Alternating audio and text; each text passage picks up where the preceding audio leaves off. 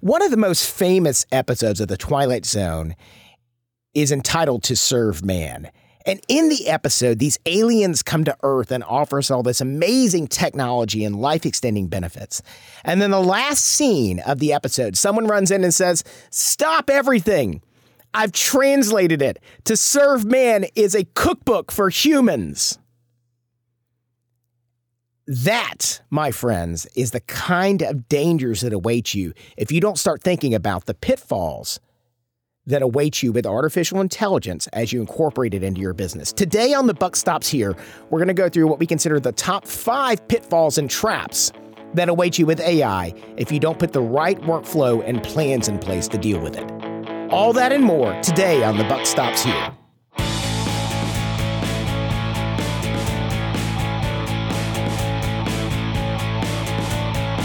So, on this episode of The Buck Stops Here, we're going to look at the traps and pitfalls that may await you in dealing with artificial intelligence. And that is really important that you understand that there are a, a whole bunch of them. The second part of this three part series, I was illustrating um, a lot of the ways that you could use the artificial intelligence to your benefit, how it's an amazing kind of quote unquote game changer, to use the cliche, for a lot of businesses out there. And that's really exciting. That's really exciting. But here's the part, and probably I would think this would be the least popular part of these three part episodes, right? Is the one where you kind of rain on everyone's parade. You say, hey, you know, hold on a minute. I think that's great, but there's some things we haven't thought about in here quite yet on how we need to use it. Now, here's the uh, here's the problem with this is that this is going to move at such an accelerated pace over the next um, few months even.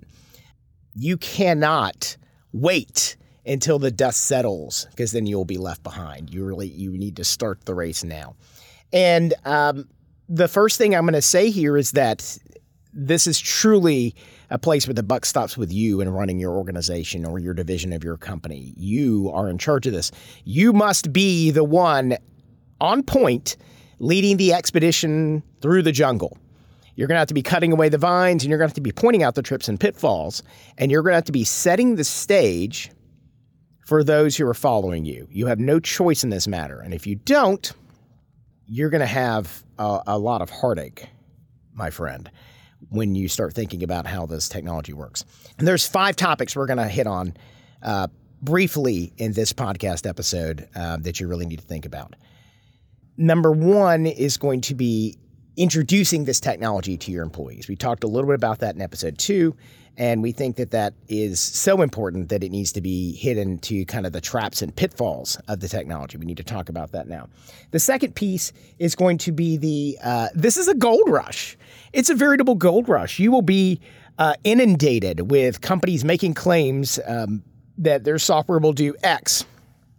Um, I've already tested out I think, close to two dozen different pieces of software. And I found, with the exception of two pieces, that um, the claims being made uh, differ wildly from um, what is actually observed in the software. And because there's going to be so much money thrown into this from Silicon Valley and everything else, it's there's going to be a lot of false gold and a lot of false claims made about the software.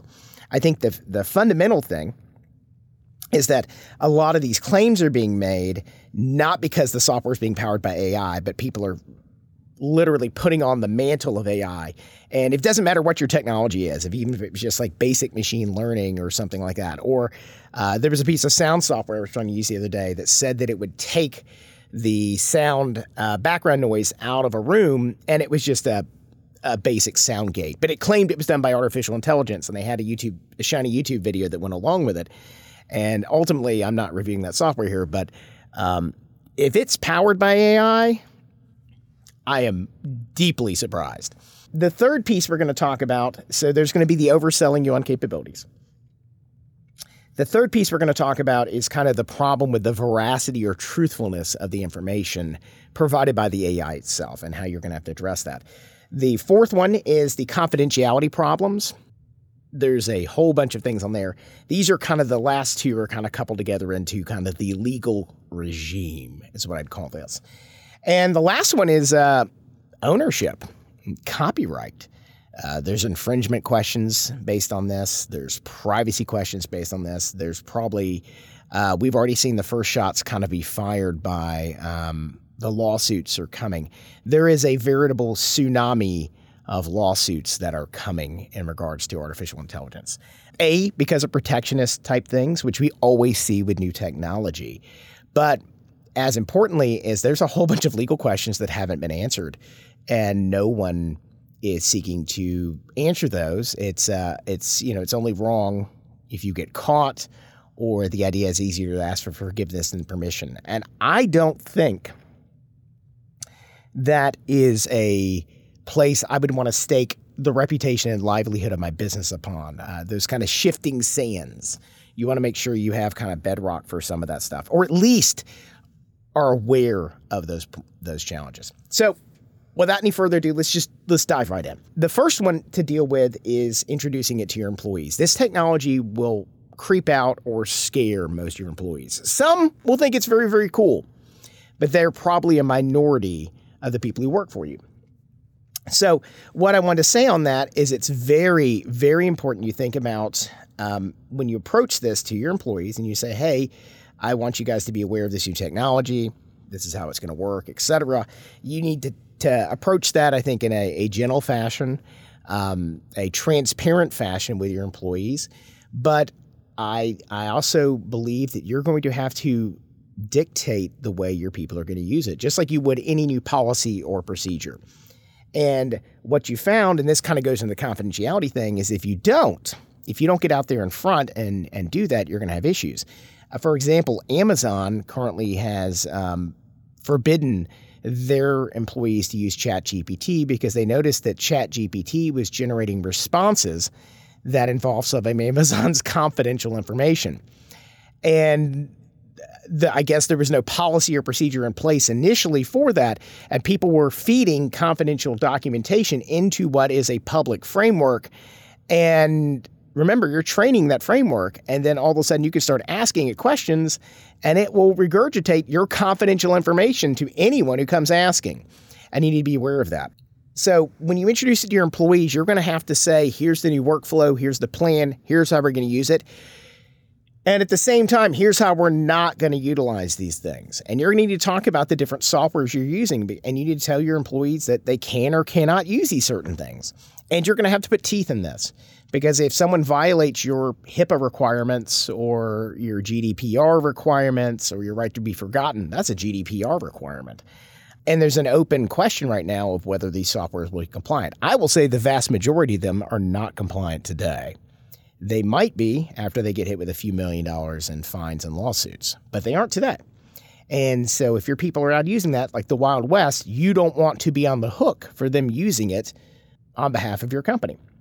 So you need to think about how you're going to introduce it to your employees, and you need to recognize that you are the one who's going to have to set the rules and the tone and and how that's going to work. And you cannot, let me repeat, you cannot abdicate responsibility to someone else in this particular situation. Point two is the gold rush problem. It's the overselling you on the capabilities of this. This is moving so quickly right now. And everyone in the and their brother has thought they're going to add on AI. Just if you have a piece of software right now, oh, it's powered by AI. Um, you're going to start seeing this across the board. And the problem with that is that a lot of it just it just ain't so. A lot of it's not powered by artificial intelligence. But because of this, everybody's excited about it. And you're going to have people making claims that are not, in fact, true. And you will try the software and you'll find there's a wide variety of ways in which the software works and does not work. So, that being said, if you were to look online right now at the different artificially intelligent powered by AI writing suites. Every one of them claim that they are the best for whatever reason. And I understand that. Uh, from a business standpoint, there's a certain amount of confidence you have to have in your own product. But the, a lot of the things are not true. There's one very popular writing platform out there, and I'm not going to name it, but it has a uh, the ability to detect artificial intelligence. Okay. Um, I decided to run um, a whole bunch of prompts through it the other day with its artificial intelligence detecting regime. And it was wrong 80 to 90% of the time. And I took things that were wholly written by AI. It said that they, and there were a couple of those that it grabbed out of 10 prompts, let's just say. It's, it's a small sample size. And it said that they were written by artificial intelligence. And I removed a comma. I removed a comma, folks. And it literally said, oh, 100% written by a human. I misspelled a word. I used the wrong version of there, there, and there, the three different versions in the English language. And uh, it all of a sudden said, oh, 100% written by a human just because I added in um, a mistake. It wasn't really high quality content. I would have told you if I'd read it, I wouldn't have been able to identify it as written by a machine. But I did recognize that it wasn't the kind of level of work I expect out of my writing team. And I would have pushed back on that material. So that's the whole thing. You're going to be oversold on a lot of capabilities. The third piece I want to bring up is the problem with the information. Um, depending on the data set you're using, you know, Chat GPT, Bard, whatever it is, they've all been trained on a different amount of information and they all have different, you know, kind of shelf lives on that. So Chat GPT in particular says that it doesn't know things about the world before 2021, you know, other than things that have been programmed into it right now. So there's an old moniker that uh, was popularized by the American president Ronald Reagan called trust but verify. And I think with artificial intelligence, you can't do that at all. I think you're going to have to verify first and never trust. Because the fact of the matter is, as it currently sits in the current incarnations of, of the material, is that it's just not right. It's just not right. Um, you know, Google lost $100 billion in market value in a, in a day because its public unveiling of Bard was wrong on a, on a, on a data point and you can't you can't you can't risk everything on that. You know, it's kind of like you kind of want to read it first, and at the same time. I don't think you can let it go alone. I don't think you can ask it or trust it to respond on your behalf. It's kind of like, um, you know, we've had self driving cars or cars that supposedly or allegedly are able to self drive, and they're great when everything's normal and everything's going according to plan. But the minute something weird happens, a ball bounces in the street or something else happens there, they run over things. They have problems. And I think you're going to find that with artificial intelligence when nuance and context are important. I think that's when you're going to have the biggest issues with it. So I think you're going to have to verify this. Think of this as a very earnest intern that you have working for you. And the other thing about it, you can this intern is never going to think they're wrong. You know, this intern is going to tell you something with the absolute sincerity. I was using one of the AI tools the other day, and it absolutely insisted that I give it inputs in a certain fashion. And then I found out after researching stuff for 30 minutes, I mean, it's like, why? Why isn't this working? Why isn't this working? I found out 30 minutes later that those inputs don't work at all, but it told me with absolute conviction that you could do the following thing with its software and it wasn't true at all. And it was just, it was ridiculous. So you're going to have to verify a lot of things. It's an incredible tool, and you're going to have to work this in your business. You cannot dismiss it, but you're going to have to check it. It's going to save you a lot of time, but it's going to create other work for you at the same time. The fourth piece, and this kind of enters the legal regime questions we want to talk about, is there are massive, massive confidentiality problems embedded in the artificial intelligence segments. If you feed in, and I would say 99% of the platforms, I've only found one that allegedly segregates your data and doesn't train the data and provide that to other people within the system or the network. It doesn't automatically add to the database. I found one. One. And I've looked at dozens and dozens of these pieces of software now at this point. And the funny thing that I want to bring up about that is that software has a free trial. And during that 14 day free trial, it's able, it's allowed to use any data you give it to train itself on systems. So even there, and you tell me in those first 14 days if you aren't going to start being shoving stuff in there that's not confidential. It's kind of rough to say, hey, try my software out, see if you like it. But uh, just to let you know, the first two weeks when you're testing this software out to find out if you like it, I'm not going to keep your stuff confidential during that time. So it's a major issue. So there are massive confidentiality problems. And then at the same time, um, you've got to start thinking about this in like how does this work for legal stuff? How about in, in the United States we have HIPAA we have to deal with. You know, when you start talking about confidential information, what if you oops I copy and pasted um, patients' information into this platform and now it's publicly available? I say that you know John Doe is subject to the following or reveal some fiduciary information you know from an accounting standpoint there's there's a lot of pitfalls out there in this and you know there's a question uh, gdpr the European Union's uh, privacy regulation requires there's a uh, thing embedded in it that you have a right to be forgotten. How, if you provide something to a third party database, how do you verify that it's ever been removed or cleaned from there? And I will say that a lot of these softwares right now don't have any way to solve this problem. Not yet. They'll have something in the next year or two or something like that. There'll be lawsuits and then they'll figure it out. But until then, we don't know. We just we just don't know on some of these softwares yet what that looks like. And I think you can't go out there and expect to do all this stuff, you know, and uh, make sure that information remains confidential. If you have confidentiality clauses in your contracts, that's something you need to think about.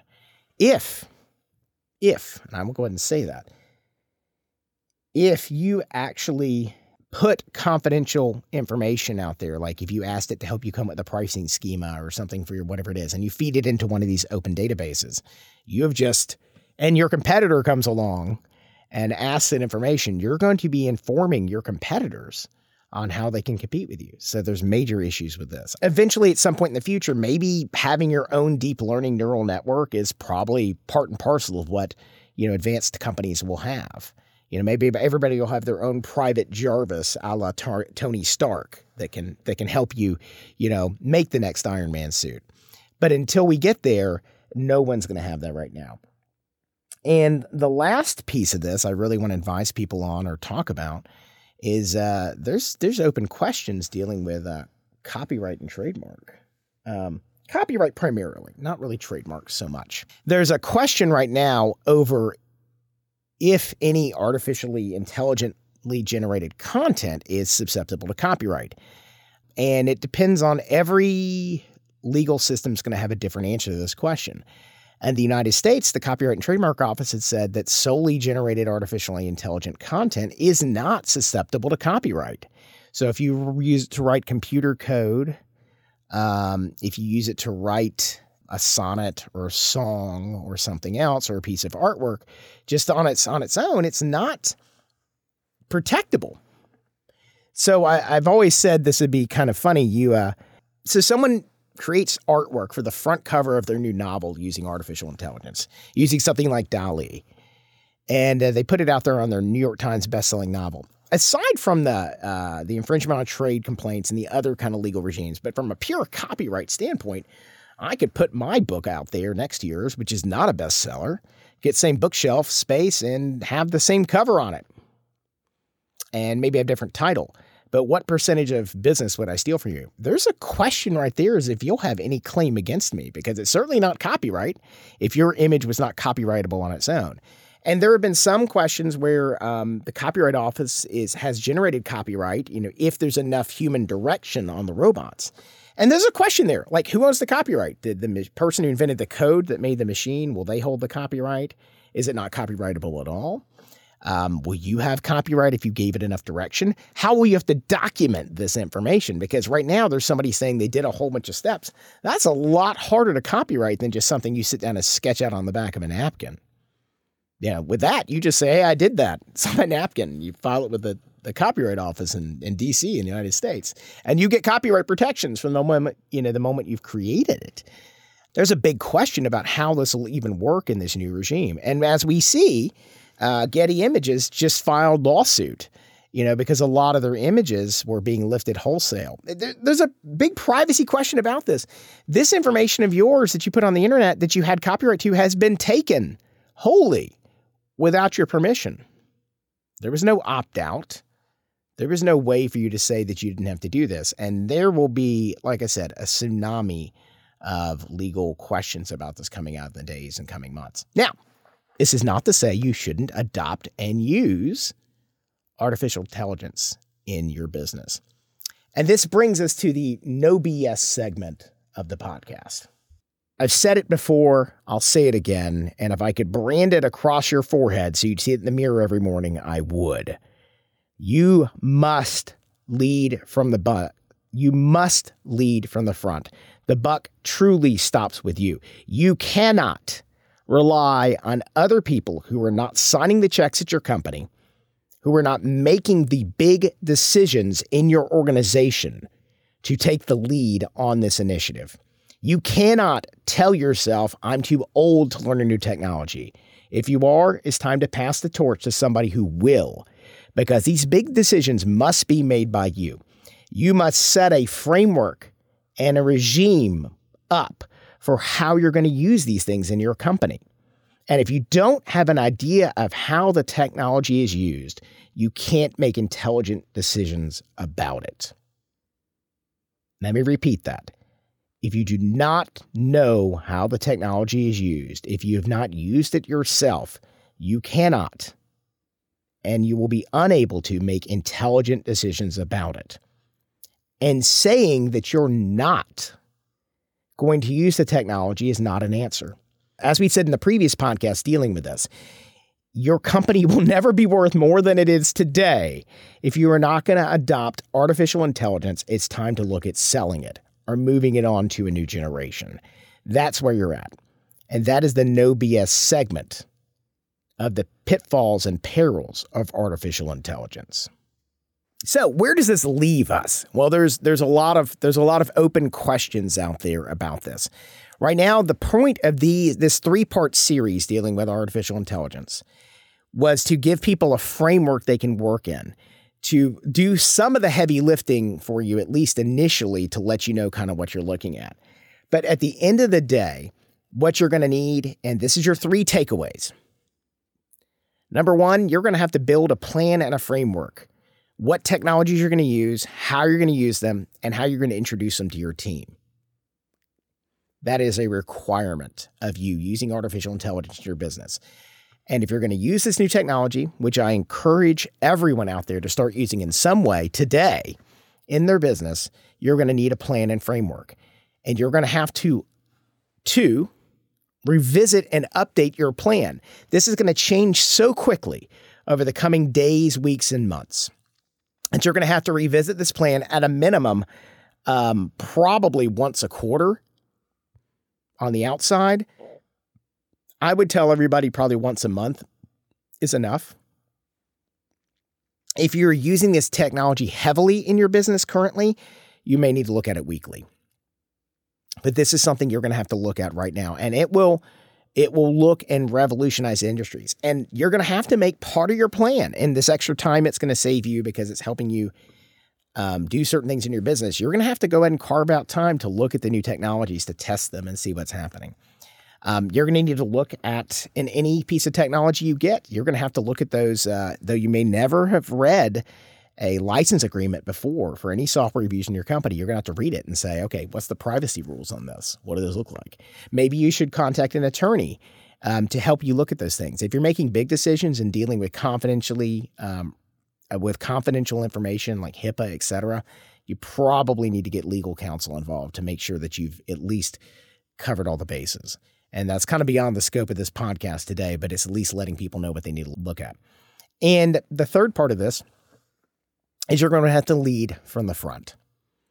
This is one of those places that you, as an owner, a decision maker, a board member on the company, where you cannot just say, hey, I've deputized so and so to look at this. This is not like just buying, getting a new vendor or something like that. This is something that you could really get yourself in, uh, in hot water with very quickly. You need to ask the people in your organization to help you with these things, but you yourself need to be fully versed on this new technology and see how you're using it. At the very minimum, you're going to have to look at either outsourcing this to a vendor who is the, the dedicated expert who can help shield you from some of that liability. But I think, like anything else, just like having someone in your own organization do it, I think just because you know you've got the uh, the plucky person who's coming up in the mailroom and she's she's a hard worker and everything else, you can't just say, "Hey, you're young, you like new technology. Will you look at this piece of technology for me and tell me how I need to use it?" You you cannot abdicate your responsibility. This is not just like using a new social media platform. This has so many uh, pitfalls attached to it and everything else, and you have to use it that you're going to have to figure out how to walk through this minefield and you're going to have to lead from the front. So that kind of brings us to a close on our three part series, at least the first one, dealing with artificial intelligence. Um, if you've liked what you've heard here and you'd like to hear more, please like and subscribe on Spotify, Apple, or Google, or wherever great podcasts are hosted. Again, I'm your host, David Maples. I hope you enjoyed what you've heard there. Please give us a, a, a thumbs up or a five star review. And with that, go out there, use some AI, and make it a great week.